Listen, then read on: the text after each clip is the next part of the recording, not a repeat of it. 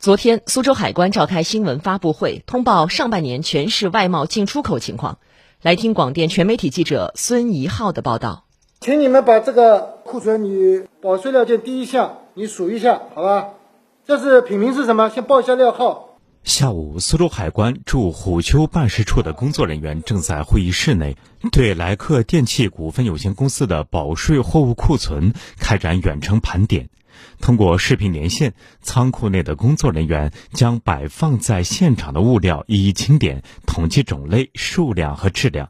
和过去的线下核查相比，如今这样的云盘点给企业带来不少实实在在的便利。公司财务副总监江浩：传统上都是海关每年会进场来盘点，那我们为了应对盘点以及盘点的正确性呢，每年都是停线盘点的。那今年实行云盘点之后呢，停线的时间也就可以缩短到半天，对我们来说大概有一千多万的产值的发生。通过云盘点，除了帮助企业提高生产效率，还在一定程度上降低了企业管理费用。而及时生产、抢抓订单，对于像莱克这样的外贸进出口企业来说，更是尤为重要。苏州海关驻虎丘办事处核查一科副科长崔颖：我和我的团队在做这个盘点核查的时候，通常会呃。耗用一天的时间进行盘点。呃，现在我们做云核查的话，我们基本上能在一个小时之内完成整个盘点核查工作，实现了促进企业发展和提升海关执法效能的双赢。新闻发布会上，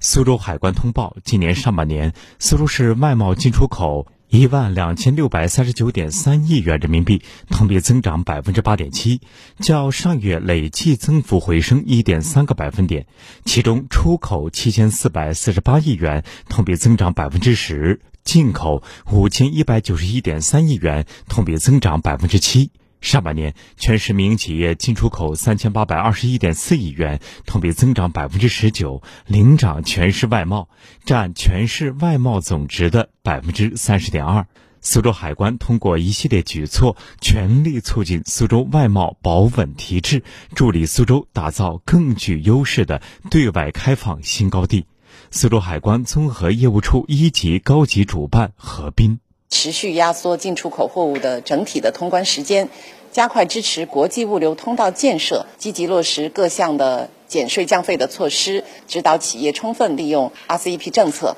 支持新产业新业态的创新发展，强化企业问题清零机制，不断的来优化海关的服务。